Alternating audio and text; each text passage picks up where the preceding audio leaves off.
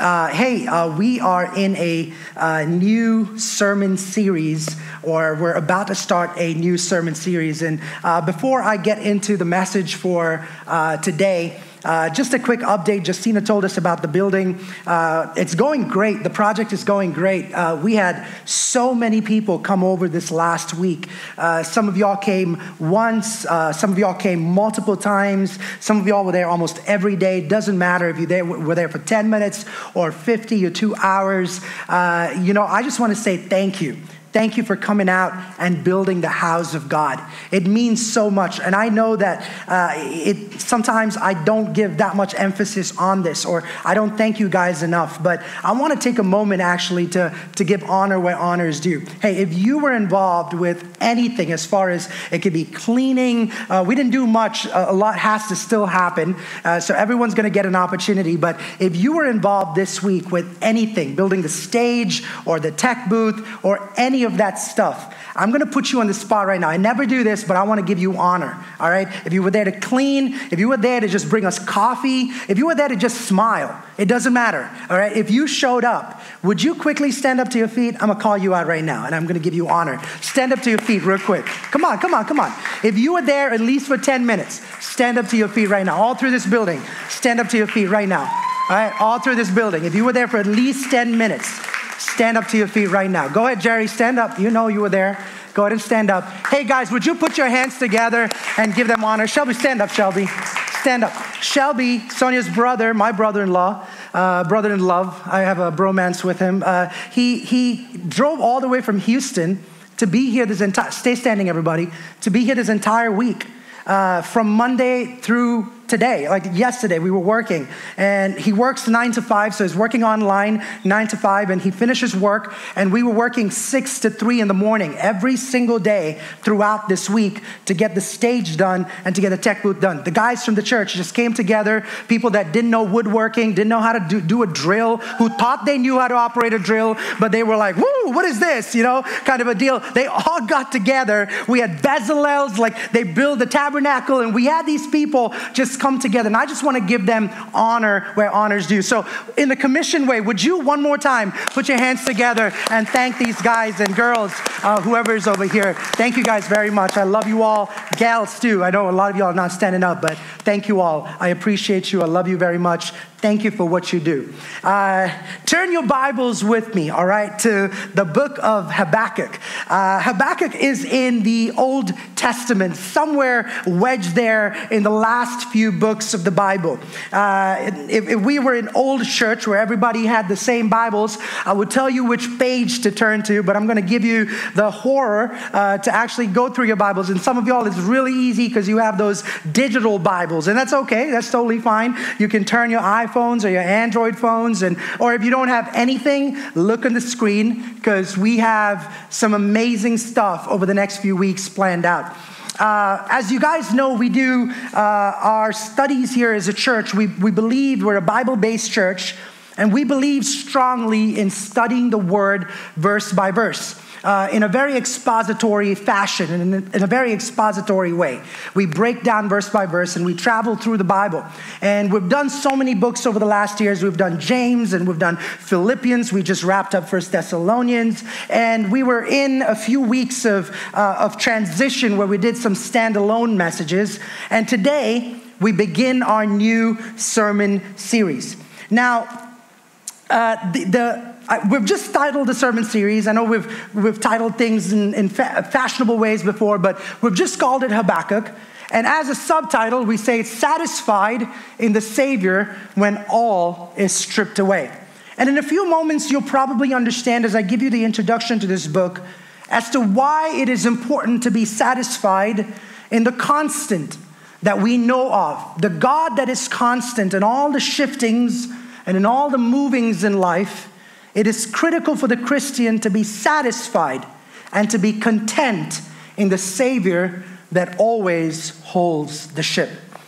In verse number one of Habakkuk chapter number one, if you want to go there with me, they're going to put the verse on the screen. Uh, the Bible, I'm, i think I'm going to cover three verses, and that's where we're going to go with this. And probably next week we'll pick up pace, but with the introduction, it's probably going to take some time, so we'll cover three verses. And this is what the Bible says the oracle that Habakkuk the prophet saw. O Lord, how long shall I cry for help, and you will not hear? Or cry to you violence, and you will not save? How do you make me how do you make me see iniquity and why do you idly look at wrong?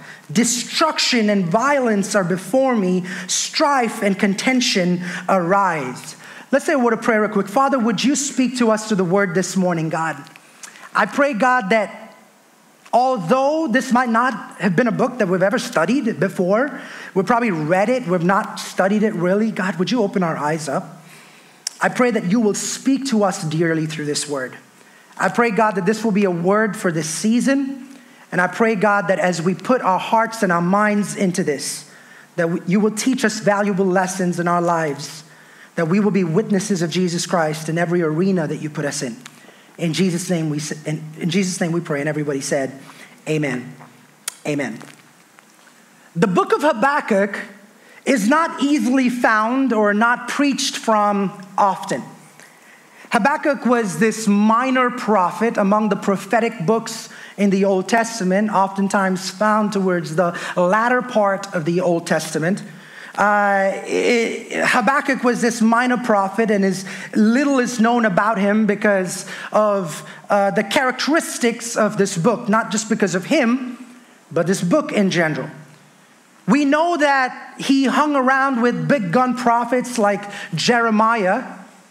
The, this, this prophet lived around 600 years before Jesus Christ appeared in a time of the, the, the people of Judah was struggling to comprehend the ways of God. They were slipping away from the faith and oftentimes sinning and rebelling. And as a result, God has been speaking to them and this prophet in particular, Habakkuk, has been coming in and standing in the gap for the people that have been lost. The book is unique because there is no prophecy in it. Although he is a prophet, what sets Habakkuk aside, the book of Habakkuk aside, is you would not find much of prophecy in it. Maybe words from God, but not really prophetic in nature. There is just a dialogue, a conversation, or a prayer Many theologians call it a poem that is written by Habakkuk and a conversation that he has with God, a set of prayers that Habakkuk puts together. Habakkuk, uh, you know, is, is this, this man that has seen the evil around him. In this book, he complains about how God, you know, responds to him and how God doesn't respond to him. So he spends time complaining. God responds to his complaint. Habakkuk complains again a second time. God answers that complaint, and it ends up with Habakkuk praying and changing his attitude towards the things that God was doing around his life or around him. Habakkuk the prophet lived in a time where the Babylonians were growing in power and overtaking the country of Israel and Judah in particular and ostracizing them and putting a lot of pressure on them. So bear with me as I give you a backdrop here of what we're studying this morning. In verse number one, the Bible says, the oracle that Habakkuk the prophet saw. Now, as confusing as a verse this might be, it is not. Uh, in other words, if I have to summarize that phrase, it would be a vision that was birthed by a burden. Simply put, uh, the oracle that Habakkuk the prophet saw simply translates as a vision that was birthed by a burden. The, the word oracle simply means burden or simply means a weight, something that weighs you down. I would describe a burden as something that is deep down inside of you. It's something that you think about constantly, something that's on your mind. It, it's even if you try to do other things during the day, it never leaves your mind. It's always on your heart, something that you worry about, that you're deeply concerned about. But there's something that I want to assure you no matter what the burden is, God has allowed it to be there, and God knows every burden that is in your heart. Because the Bible is very clear when God looks at you and me and says, Cast your burdens upon me because I care. The Bible does not say that God says, Cast your burdens upon me because I will take it all away. Some of us are worried about, oh man, I've been worried about this for so long, and I've been worried about this for, for ages. And sometimes a lot of that is self inflicted, and we worry about things that sh- we shouldn't worry about. But God, in His infinite mercy and His love and His, His gesture of kindness, looks at us and says, Cast that upon me. Give me the privilege to carry your burdens, to be able to harbor your burdens so that you don't have to worry about it. So, this is what we're talking about here. Habakkuk has this deep burden, this deep pain that he's going through. In a few moments, we'll understand why. But he doesn't allow his pain and his burden to go in, va- in waste. He allows his, his pain and his burden to birth a vision. It is so important that you don't allow your pain to go waste, wasted because God doesn't waste your pain. I'm going to say that one more time. Do not allow your pain to go wasted because God does not waste your pain. You will go through seasons of pain in your life, and that is normal and natural for a Christian. If anybody has told you otherwise that your Christianity is going to be smooth sailing, they lied to you. I'm here to tell you the truth that you're going to go through pain. You're going to go through struggles. But as you go through that, I pray that you will not waste one moment of it, but you will give it to the hand of God and ask Him to do something through your pain. Because without your knowledge, God is working through your pain. And what He wants you to do is stand in the middle of your pain, be faithful in your pain to see what God can bring out of it. So Habakkuk's cry to Judah and Jerusalem was meant so that they would notice the calamity among the nations of the Chaldean people and they would consider themselves a nation that was about to be scourged by them. The Babylonians were about to come and overtake them, plunder, loot. They were about to just bludgeon them to death and take over. There was this impending destruction of Judea and Jerusalem, and it was caused by the sins of the people by the way of national calamity. And here is this prophetic voice standing the gap and complaining to God and saying, God, would you do something? It's not really prophetic, but it's a plea to God. He's also hurt by what his people are doing, what his country is doing, what his society is doing, what culture around him is doing. He is shocked and he is apathetic by, by seeing the, the people just getting lost and people delineating from the Word of God and delineating from what God has called them to do. They were turning from the people of God to being distant from God. So he was deeply afflicted, seeing the ungodliness and the violence prevail, especially among those who profess the truth. And his biggest complaint is this God, you are silent. Throughout this book, we're going to see how he reemphasizes that God has been silent to many of his claims and many of his prayers. And, and that would have probably been stressful for a man who had been chosen by God to carry his vision to the people. For that reason, the prophet could have been burdened. Think about it this way God has given me the awesome responsibility to be a teaching pastor of this church where I get the privilege to hear from God and come and serve it out in a Sunday morning. Imagine my plight if I have to sit at home, open my Bible, and say, God, speak to me from Habakkuk 1, and God doesn't say anything. Am I talking to somebody? Like if I come here on a Sunday morning and I say, guys, I prayed, Trust me, I did. I fasted. I, I, I, was reading my word every single day, but I got no word for you. Am I talking to somebody here?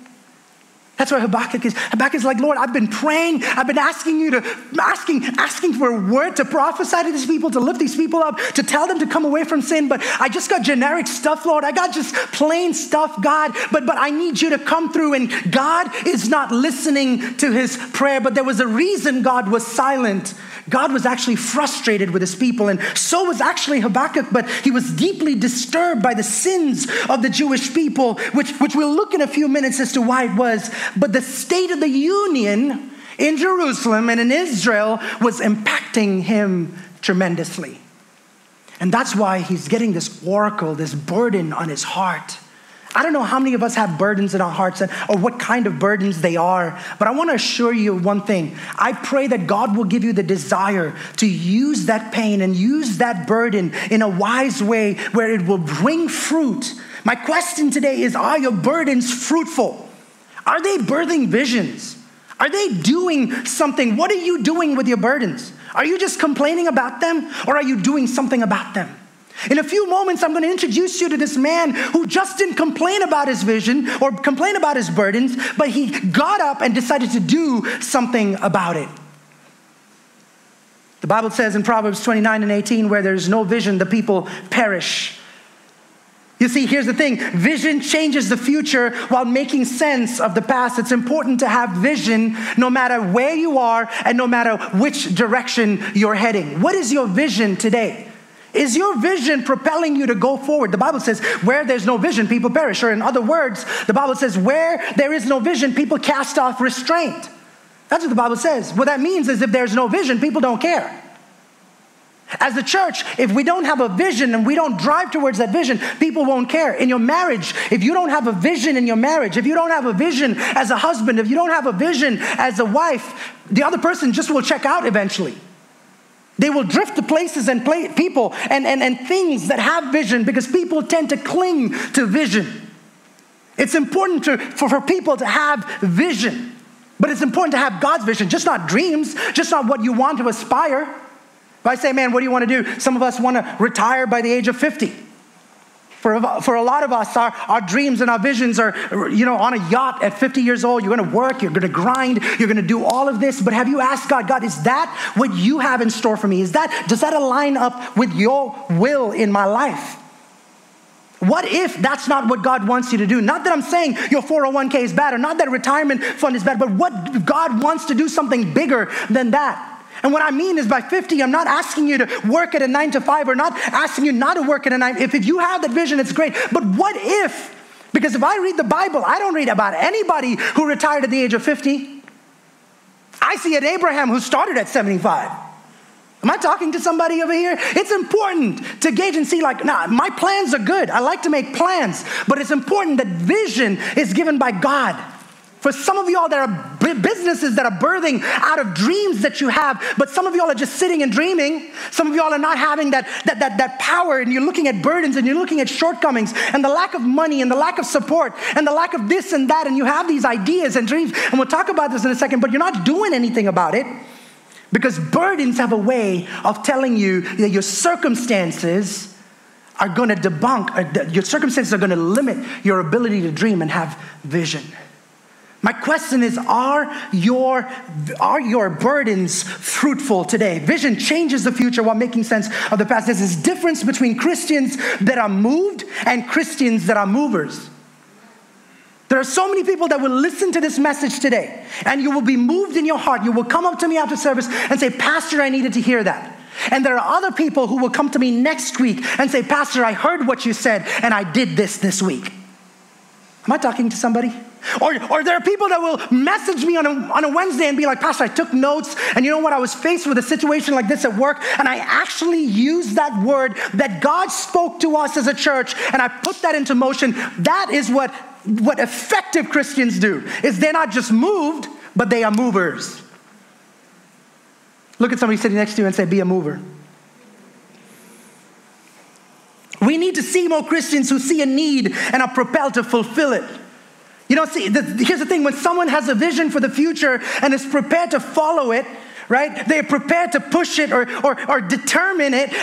Like, like they, will, they will do anything that they have to do to see that vision come to pass. That person becomes this awesome person of change, this, this person that can move, shake, change the trajectory of things, institutions, companies. I don't know what it is. But God is looking at some of us sitting over here and saying, don't just complain about your circumstances and your burdens around you. What are you allowing those burdens to do to you that's going to impact change around you? Because a lot of us want other people to change.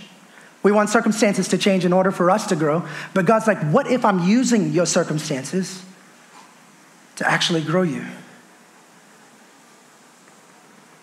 Because here's the thing if this person that I'm talking about happens to be a Christian who's getting that vision from God, the possibilities are infinite. Your ability to dream is infinite. You know, Habakkuk's world was upside down. His world was in a mess. It was spiritually in a mess. It was economically in a mess. It was sexually in a mess. It was perverse. It was governmentally in a mess. It was in a family structural way. It was chaos all around. And something needed to change. And I love that Habakkuk didn't just sit down and try to work it out or sit down and say, let's pray about it. He just didn't sit down and complain about about it. In the complaining, what you're about to see is this man had a vision that was about to drive things to fulfillment. See, there's a, there's a difference between an idea and a vision. Ideas come and go in the moment, but vision remains. A lot of us think that we have God given visions, but they're just ideas. Because if it doesn't come to fruition, those were just ideas that you had. Like, like Sonny and I would always talk about, we love watching Shark Tank. We'll, we'll, we'll watch Shark Tank and we'll be like, man, why didn't we think about that?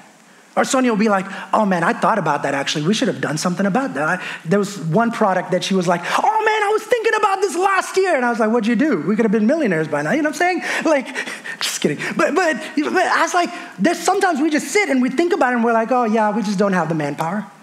We don't have the ability. Maybe science has not just come up to that level as yet. You feel like some of y'all watch Shark Tank, you know exactly what I'm talking about. You're like, oh man, I could have thought about that.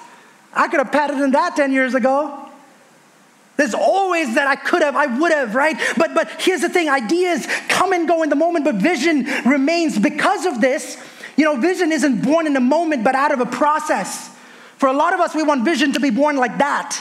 Vision doesn't come like that. But, but here's the thing I found that the best visions have burdens behind them. The best visions and the best visionaries are not people that just get dreams out of nowhere and ideas out of nowhere and it doesn't work, they just abandon it. It could be the Einsteins, it could be the Newtons, it doesn't matter. They tried and they tried and they tried and they tried because here's what vision is vision just doesn't happen. The dream becomes a reality and, and burdens are associated with it, but a lot of people are not made to journey through those burdens because they see burdens as opposition, not as a journey that's going to take them to success. See, when you have a burden backing your vision, it drives you. It wakes you up in the morning. It keeps you dreaming. When you're lying in bed at night, you're not going to be able to sleep because through that burden, you have a vision and, and you're going to grind and you're going to, you're going to make sure that everything you do is towards that vision. When you don't have burden backing your vision, it's easy to lay aside. And when things get hard, you're going to abandon ship. But when you're truly burdened by something, it's difficult to ignore, y'all. You're in it for the long run. You're going to be like, man, I'm in this, I have this burden. I have this issue going on. And you know what? I need to come out of this as much as we can. What's the difference between vision and burden? Man, vision doesn't have to be your own, it can be imparted to you by somebody else. But no one can give you burden for something that you must get on your own. Here's my thing what I'm trying to ask you to do is not pray for burden. I'm not asking you to ask burden upon you. When I say burden, it's across the spectrum, y'all. I'm, I'm talking about a lot of things over here. The other day, I was having a conversation with this young man, and he said, Pastor Oshers, I was going through a lot of stuff at work. Like every single day, there was division in teams, there was no communication in teams, and if there was communication, there was competition. Everybody was just trying to get at everybody, everybody was just trying to get better than everybody. Nobody wanted to give, you know, uh, credit where credit was due. People just wanted to trample on people. There was no harmony on our team. And he said, out of nowhere, I just had this burden. He said, the exact words he these, I just had this burden in my heart. And God said, Why are you not doing something about it? And he's like, What do you want me to do about it? Fast and pray? So he fasted and prayed. He's like, I fasted for 21 days, nothing changed. He said, I prayed for 21 days, nothing changed. And I said, What did you do? I said, Are things better at work? He's like, When I tell you this, I don't want to leave the company. It's amazing right now. My team is amazing. I was like, What did you do? He said, I just got together with one friend of mine, one other friend. He said, All we did in the morning was we arrived 30 minutes earlier than other people did. We bought donuts and we left it in the break room. We sat across each other and we did a devotional with one another. All right? This is all they did. And at the end of it, they prayed with one another right before work started and they went to work. Okay? And they said in one week's time, people would come into the break room, get their coffee, go. Some of them would observe them talking. In one week's time, another one of their coworkers was intrigued by something he said. One of them said in their conversation on their devotional, they were having a discussion, and he said, One word triggered that man to say, Hey, what, what are you talking about? I was actually looking that up on Google the other day. And, and he got into the conversation, and what, what just started as a conversation led to him being baptized three weeks after that. Like, this is phenomenal, guys. I was talking to him and he's like, that three people turned into five people. They have a five member out of their 19 or 20 member team. They have five people that meet 30 minutes before work every single day for coffee and donuts. And they read the word and they said, just because of that one thing. And, and they said, we can't think of anything else. The people hasn't changed, the bosses haven't changed, systems haven't changed, softwares haven't changed, communication, nothing has changed. The only thing that changed was people showed up 30 minutes before and studied the word and prayed. Because one person said, I have the burden. It's amazing how sometimes we can look at our circumstances we're like, man, only if this, this gets better, only if I had more money, only if I had more resources, only if I had a better pastor, only if I had a better church, only if I had a better spouse, only if I had a better, better children. Unfortunately, you have no choice in those matters sometimes. But sometimes, man, God looks at you and says, You got to have that burden in your heart. Burdens don't usually come up when you're shut up in a conference room or in a cabin in the woods. You're not searching for it. Burdens come in a day to day grind of life, like I just said, in ordinary, familiar places as we bump up against the broken world that we live in where things have gone terribly wrong, far different than how God intended. And it's in the middle of this brokenness that God looks at you and me in our prayer time, in the times that we spend with Him, and God gives us a leaning and a direction to have burdens for things that we otherwise would not have. I hope I'm talking to somebody about this. I hope this is talking to somebody's issue or somebody's circumstance today. Because as we move to the end of the book of Habakkuk, we'll essentially see that the, the modern day Great Depression in the 1900s, uh, the, the, the it, it, it, was kind of, that was, is kind of meeting this ancient world war that they had back in the time of Habakkuk. It's kind of a very similar situation that Judea and Jerusalem are facing at that point in time. If you have to think of some synonyms for, for burden that seem too familiar to you at this stage in your life, it could be anxiety, it could be hardship, it could be grievance, it could be concern or load or obstruction or difficulty or affliction or sorrow, stress, purposelessness, depression. Any of these words could probably be coincided with burdens. Is any of these words that apply to you today? I want you to reflect on this.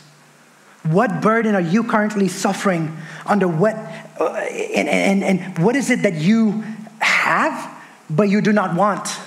What are you going through in your life that you don't necessarily agree with, and you're like, God, I don't know why I'm going through this? What do you want, but, but you don't have, essentially? Where, where do you need vision? Like, what circumstance are you going through? What trouble are you going through? What burden are you going through where you say, man, I, I actually need vision today? I want you to reflect for a minute about that. The burden is the driving force, but the vision is what you need to do about that burden. Show up. That's what you got to do. Some of us just need to show up. Someone say, show up. Come on, y'all could be louder. Someone say, show up. Show up. Yeah, thank you. If you feel lost and confused, you don't want to do anything, if you're looking for a reason to get out of bed in the morning, if you've lost your vision and you're seeking to regain it, just keep showing up to life. Stop locking yourself in the bedroom, not moving out because you don't want to get up in the morning, do your hair, put up some put some makeup on, put on some nice clothes. Come on, somebody. Am I talking to somebody this morning when I was getting ready? My little five-year-old looked at me and said, "Dad, you look so pretty." It's like whenever you go to church, Dad, I, you look so pretty, and I was like, "Man, I, I dress raggedy every other day." That's exactly what she said. I like when you put your coat on, is what she said. It's like, baby, I don't have my coat today. Here's the thing the greatest temptation when you're in this place of, of, of difficulty, of tragedy, of pain, of circumstances that tell you that you can't succeed, the biggest temptation is to shut out the world, to retreat, to just, you know, just, just go through the motions of life, not to allow other people in, not to ask for prayers, not to, not to say, hey, I need help, but just to, to hold it inward and say, I got this, I got this still. You don't got this. It's a trap. It's a big trap, and there will be times where you get knocked up, but you get up. Keep showing up, be present because it's there, often in the mundane, that your burden will develop. And out of that burden, vision will start being born, and vision will start taking form, and vision will start creating to where out of all of a sudden you're like, What's going on? And people will start running with you. And we're going to talk about that in the next few sermons, but people will understand that something is going on with you. I'm going to close in a few minutes, but Habakkuk's complaint is this in verse number two O Lord, how long shall I cry for help and you will not hear? That's his complaint. Lord, I'm, I'm, I'm crying. I'm, I'm asking you, Lord. How many of you can echo that? Lord, are you, like, are you there? Or cry to you violence. That's what he says, and you will not save. Man, we're introduced to Habakkuk's complaint to God, his first complaint to God. Get ready, put your seatbelts on. Because here's the thing a lot of people are like, man, it's, un, it's very unbiblical. You can't complain to God. Here's, here's biblical complaining. Can I talk to you about biblical complaining? Let's talk about biblical con- complaining. The reason why complaint number one is biblical complaining or complain aligns with the will of God is this. First, please see this that Habakkuk is doing it the right way. He's taking his complaint to God. He's not complaining about God, he is complaining to God. Someone say, complain to God. The second thing, his complaint is legitimate. How he says, How long do I have to keep asking for help? He's waited for an answer. It's pretty legitimate. He's like, Man, I've, I've waited. I've, I've been patient. Like the situation has troubled him for way too long. And, and here's the thing what we have here is this attempt to apply human thinking to divine activity, right? We think that when we say something, we should get a response, right? Like, that's how it is. Sonia always tells me that I don't listen to her. She's talking and she's like, You just tune out. The thing that men have this amazing ability to listen and they're not like looking at you and they're looking at their phones, but they're still listening. You know what I'm talking about? Like, Shelby was doing that yesterday, and Lisa got mad at him. So I was like, I'm talking to you, Shelby, and I'm listening to you. Sonia says it always to me. I'm just defending all men over here. Men, we need to change.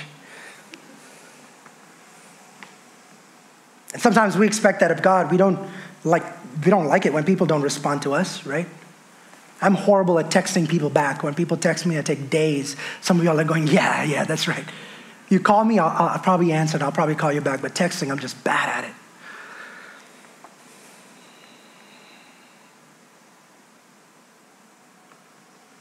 But God is sovereign. God's not bound by anything that dictates his response to our request. I'm going to repeat that one more time. God is sovereign and he he's not bound by anything that dictates his response to our request. A lot of people a lot of people say God is always on time. Here's the thing He's not always on your time, He's always on His time. See, that's something that we need to understand as Christians that His time is not always and, and, and should not always, and we'll be, we should be okay with that. He is always, I, I guarantee you, he's, but I don't think you like His time.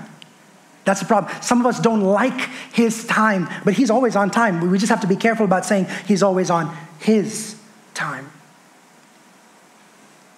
The third thing is this his response, his complaint is out of righteous anger. Habakkuk's concern is for violence and injustice, and violence has overcome the nation of Judah. And, and, and what this means is the, the word means that, that the, they have violated moral law to the point where now it injures, it, it hurts the fellow people, and the nation of Judah has forsaken their covenant with God. They have, they, have, they, have, they have let go of that covenant that God gave his own people, saying, I will be with you, you will be my people, and I will be your God. They have let go of that. They have started following idols. They have gone their estranged ways. And Habakkuk was now living in the midst of a people without moral values, and he wants to know if God is going to do something about it. The state of the union is pretty bad. You want to know how bad it is? I'll tell you how bad it is. It was so bad that they let the prostitutes loose, that they didn't have to be relegated to city alleys, or they didn't have to be in obscurity. They brought them back into the temples. They were not in the shadows anymore because that became the norm. The state of the union was such that it was accepted and it was okay. Come on, am I talking to somebody? I don't know if this rings bells, but, but sexuality and its depictions are not subtle anymore in our culture as well. There's no more blurring and there's no more beeping, and everybody watches TV and Netflix and Amazon Prime and Hulu and whatever there is without even acknowledging or even, even like without a conscience of saying, okay, this five years ago was not okay. But right now, culture is making it okay. Am I talking to somebody about this? But that burden is not something that people have because there are more people that say, hey, this is okay, and let's make sure that that burden has vision and let's run with that vision. There's more people that, that, that fall in that category than the category that will stand up because that's not cool anymore. It's not cool anymore. My preaching is not popular anymore. And I'm okay if we don't have thousands in our church that will say amen and clap to a popular message. I will and I will always, and I am committed to the Lord to always stand by biblical values and preach what the Bible says is true. You want to know the state of the union? Cue the priest who will happily help you burn your babies alive and call for spiritists and mediums so that people will have the sense that they have some power to turn to, but it'll be this enslaving power of Satan that's luring them, and God seems to have nothing to say about it. That was their state of union, where the priests were burning the babies. What is the state of our union? Let me tell you where you can explicitly throw in acceptance of homosexuality into every movie, television show and brainwash children into making it acceptable. Because today, the unapologetic inclusion is gender identity and pronouns that have taken over modern day culture, and we're forced to adhere with shifting culture. But there's not many people who will stand up and say, That's not okay. And I have a burden, and I want to do something about it.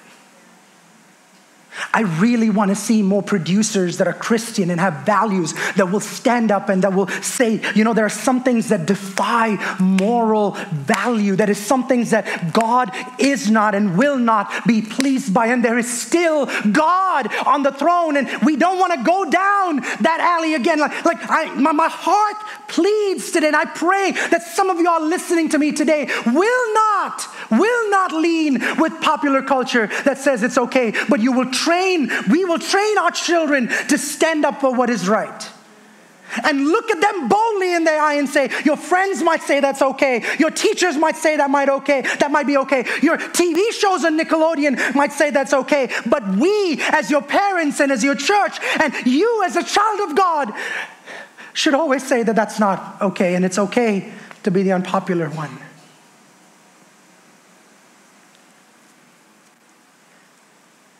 It's hard for us to imagine how this was personal for Habakkuk, but no doubt it was. Because was he married? There's so many questions that come to our, our minds. Did his wife go to these high places, like much to his chagrin, probably? Did he have a niece who was probably offered as a temple prostitute? Uh, who else that, that, that he knew was probably killed in battle? And he has these questions raging in his mind. Why? Did he have a neighbor who'd sacrifice his baby in the, in the name of Moloch? His, his eyes were burning with sights that he could not unsee, and burden was stirring inside of him, where burden him to fire. And he was like, I'm going to do something about it. I need to do something about it. My question is after I've said all of this, does this weigh heavy on your heart in some remote way? Because I've just touched the surface and there's so much more deeper to dig right into. I can go on for hours as to how culture, but here's my thing, here's my thing. For the Christian, it's always one verse that says, God is the same yesterday, today, and tomorrow. He does not shift with culture. He doesn't change with culture. Culture may demand you to, but for the man and woman that is in God, you are not off the world. You may be in the world, but you are not off. That doesn't apply to you and to me. Is there anybody in this room besides me that has more questions than answers? Because that's what he does. I think built in us is this desire to know, and the only way to know is to ask questions. It's like my five year old who asked me, why, why do I need to eat broccoli? Thank God she loves salad. I don't know how that happened, but one day she looked at her mom and said, Mom, can I have salad for lunch? And I was like, Who are you? Why do I have to go to school? Why is the sky blue? There's, there's so many questions we have sometimes, and in a, in a few messages after this, we'll, we'll, we'll explore that. We'll go into those questions, but but it's like those disciples sitting in the boat asking God, Don't you care that we drown? Or it could be a Jeremiah or a Job, both struggling with depression, asking, Man, why was I even born? This open, this prophet, he opens with frustration. He's like, Here's my book, opens his heart right up and says, Why God? Why? He's not sugarcoating it. He's not like God in the heavens. What an awesome God. What a mighty God. What a praiseworthy God. He's like, look, God, I have some issues. I gotta be real. We gotta be brutal. We gotta be honest. I just gotta lay my heart out here. He lays his frustration out and he says, How long, God, must I call for help and you will not respond or listen? He's like, man, this is hard. It's difficult to be a pastor in a moment like this. It's hard to be a prophet in a moment like this. I just need to know if you're still around. Anybody ever felt that way? God, are you even doing anything about this? He's looking at the injustice and he's looking at the pain, at, at, the, at the pain all around. And he's like, he's, he's feeling like he's getting the short end of the stick. And he's like, Lord, man, what, what's, what's next? And, and when we have questions, we think or assume that God must or should answer us immediately. But sometimes God works in his quietness and saying, hey man, and, and he's gonna say that. And next week, come back. I'll, it's, it's a beautiful message. He's gonna actually say that to where he's like, man, even if I try to tell you, you're not gonna understand. So let me, let me, let me avoid that trouble. Uh, let, me, let me keep you out of that. But he says, here's what you could do, like what he did have vision in your mirror, in that place where you can't understand. Here's the thing a vision may appear reluctant a vision may appear impossible, but, but as one small step follows each plodding, each halting, each difficult step, the vision will not fail. Show up. Someone look at somebody, somebody next to you and say, Show up. Wait for it. Don't be discouraged, y'all. It will surely come. That's the thing with vision. If it's God given, it will come to pass in its time, and some of us just need to stay the, someone say, stay the course. Because if your vision is from God, your vision has a voice that speaks like the voice of the Lord. I'm going to repeat that for those of y'all who did not hear that. If your vision is of the Lord, it will have authority and it will have power and will speak with the voice of God. You don't need convincing. You don't need to coax people. You don't need to ask your investors to come on board. If it's from God, God will make a way where there seems to be no way. Things will align up in His time, in His purpose. Do you have a burden? Ask God what He thinks about it. Complain to God. Tell Him about that burden. The way to turn burden into vision is to get up high. Would you stand up to your feet with me? It's to get up high, away from the crowds, away from the stuff that bothers you, that bogs you down. Sometimes it's away from your circumstances to, to just separate yourself. It's there, like it's there with God. Your vision is with God, that, that you will hear the secrets of your call. Here's the thing about vision it's bigger than you. But my question to you today is if, if God can trust you with a vision, do you have place to host that vision?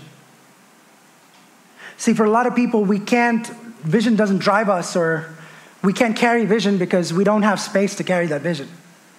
We're so bogged down by life and stuff in this life. You have way so much on your plate. It's like you're juggling. You have so much in your hands that God's trying to give you this vision, and, and you have no space to harbor it, and you have no space to carry it. And God's like, that's not my fault.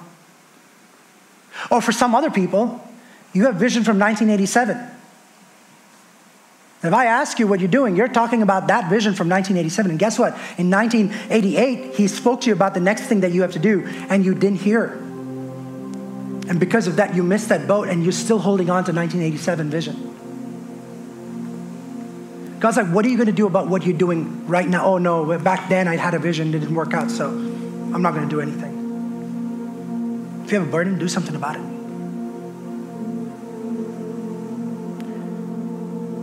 Your vision is much bigger than you. It's, it's about ushering the kingdom of heaven into reality. Don't wait for it, it's waiting for you.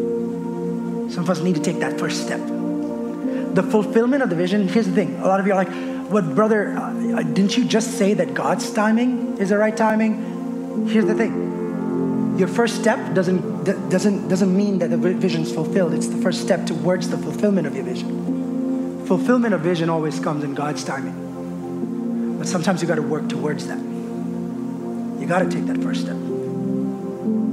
But my sir, no, that's where you start, is in your circumstances.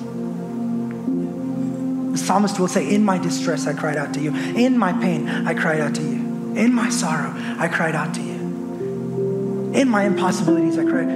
Is that what's propelling you forward? Is that what's pushing you forward this morning? Hey, our prayer team is going to be available up here, up front here to pray for you guys. And if there's something that you're praying about that you want somebody to agree with you in prayer, come join them in prayer today. These are people that jump on the prayer line Tuesdays and faithfully pray Tuesday after Tuesday. Spend time in the presence of God. Praying for needs in the church, each one of you like Justina was saying, man, we're, we're a church that believes in teaching the word. We're a church that believes in the miraculous. We believe in prayer. God moves in powerful ways. We've seen it happen. We heard a testimony today, and throughout the week, we hear testimonies. It's just that we don't share everything we hear. Maybe we'll make a video montage of all the testimonies that we've had over the, over the months, but we pray, not religiously, but we pray in faith expecting, expecting God to move in a powerful way. And what we have today, some of y'all probably went to a church that didn't, didn't really do prayer time or didn't have a time for prayer. But hey, if, if you feel free to just join with somebody in prayer, if there's something in your job, if there's something with your family, if there's something with your marriage, it doesn't matter what it is. If there's something with just your finances, and you just need someone to pray with you. You need a breakthrough in something You just need to agree with someone in prayer, seize this opportunity.